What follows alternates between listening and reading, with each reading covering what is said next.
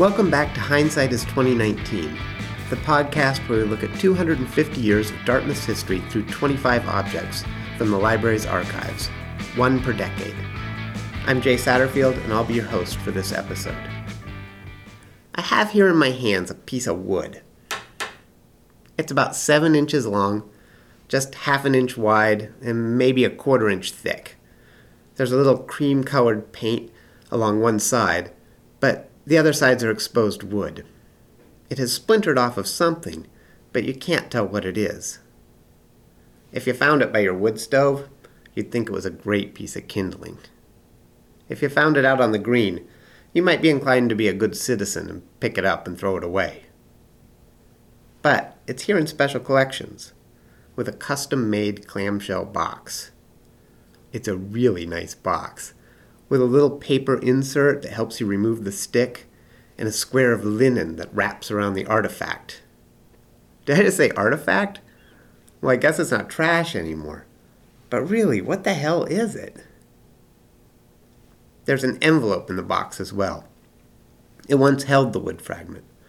Written on the envelope is Splinter of wood from goalpost of famous Dartmouth Yale football game in 1935. Well, now we're getting somewhere. We know what it is. But really, I'm still feeling a bit underwhelmed. Now let's take a look at the D, the student newspaper from 1935, to see why this game might matter.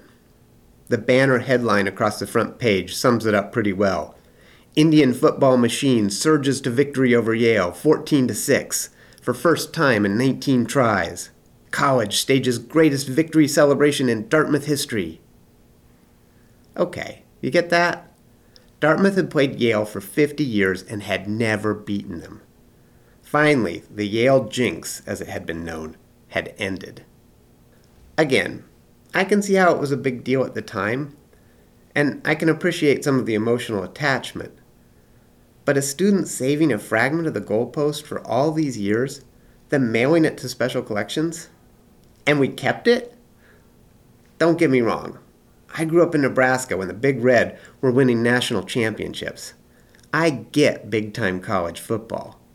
But Dartmouth? What most people don't know is just how big football was on campuses like Dartmouth in the 1930s. We relegate the current Ivies to a pretty lowly position, football wise. They aren't in the Bowl Championship Series, and ESPN's College Game Day isn't being broadcast live from the green. Go Big Green is not immediately recognizable to the typical football fan, like Boomer Sooner or Roll Tide Roll. But if different decisions had been made,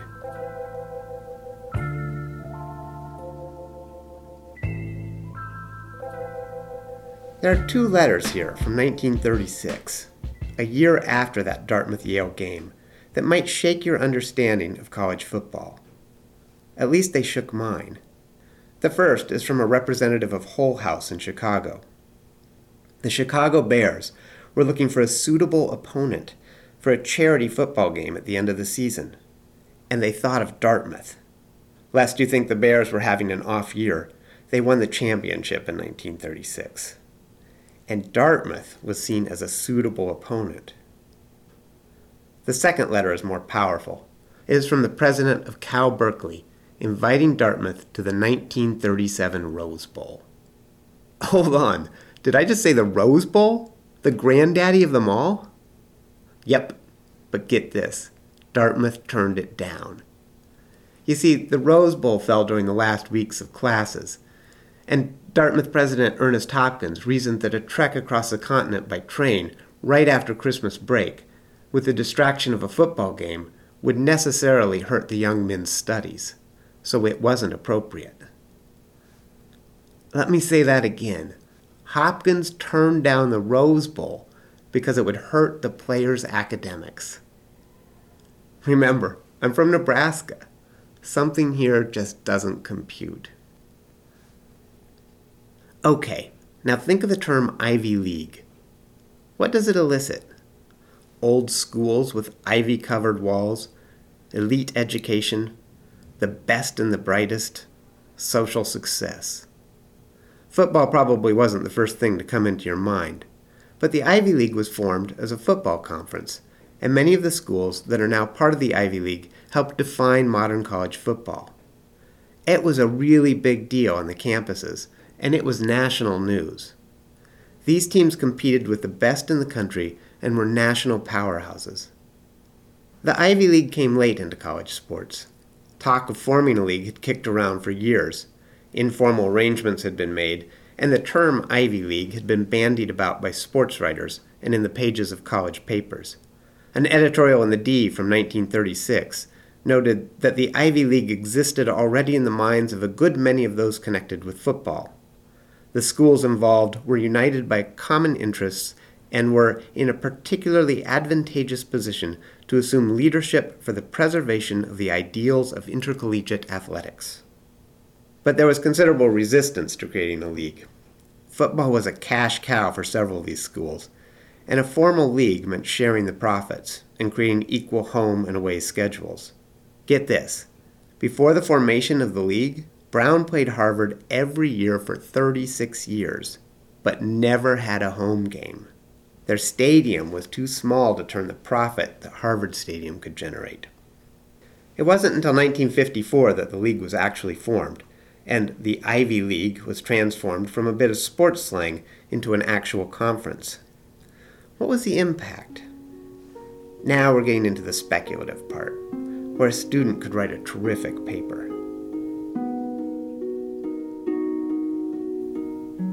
If you think about Dartmouth in the mid 1930s.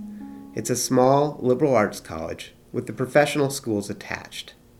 It drew from a national pool of students, but about 65% of the students came from just five states New Hampshire, New York, New Jersey, Connecticut, and Massachusetts. But by 1965, what was Dartmouth? A nationally known elite school drawing students from across the country. And by 1985, an internationally acclaimed institution drawing top students from around the world, and finally co ed, I should mention. Now, think of Dartmouth and think of Williams. The commonalities in the 1930s are striking.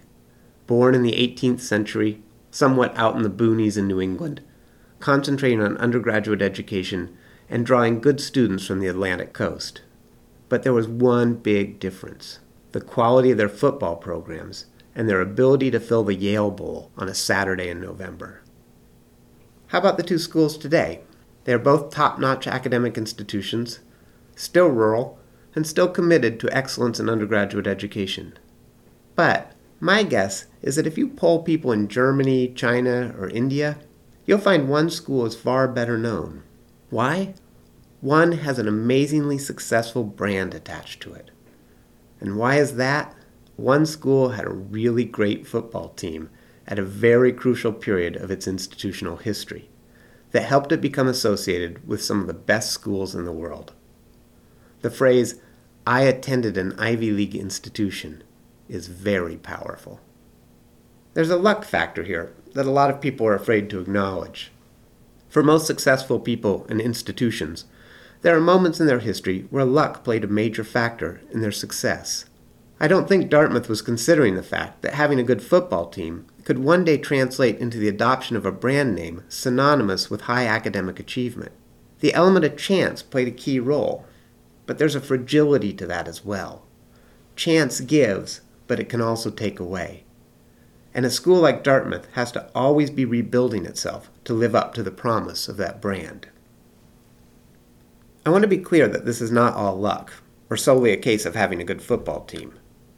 Hopkins' rejection of the Rose Bowl and his emphasis on academics helped to position Dartmouth as a place that not only had a good team, but also had deep respect for academic discipline that was not going to be undermined by sports. It was an academic institution with a good football team, not, as some have charged about big time programs of today, a football team with a school attached. That was a philosophy shared by the other schools forming the Ivy League. Still, one has to wonder what direction Dartmouth would have taken had it not fielded the teams of the 1920s through 1940s that could draw fans and fill stadiums. Would they have entered the Ivy League? If not, would they have the same brand recognition they have today? Fortunately for Dartmouth, the brand stuck, but things changed with football. And that change is foreshadowed by Hopkins' rejection of the Rose Bowl, where he put academics above football and financial gain. So let's turn back to our splinter of wood. It means more to me now. First, it was a window into how important football was on campus. But then it was a catalyst for a broader narrative. I love this stick. I first used it in a class. I laid it on the table and I asked students what it was. Then I kept tossing documents on the table and we kept building context. With each new document, the stick took on more meaning. At that time, I saw it as a kind of talisman representing the football glory of Dartmouth's past, when it did not just vie for Ivy League championships, but was a national powerhouse. But really, it's so much more. It's a bit of kindling to light a fire of speculation on the causes of Dartmouth's rapid ascension. The school changed so much between 1930 and 1980, and this stick helps to tell the story. In the right context, it can be encrusted with culture and has the power to make a bit of history very real. Hindsight is 2019 is a production of the Dartmouth College Library and is produced as part of the celebration of Dartmouth's 250th anniversary, highlighting selected objects from Rauner Special Collections Library. This episode was written and directed by Jay Satterfield and produced by Sarah Holston. Our sound engineer was Laura Barrett. Thank you for listening, and we hope you will continue to enjoy Hindsight is 2019.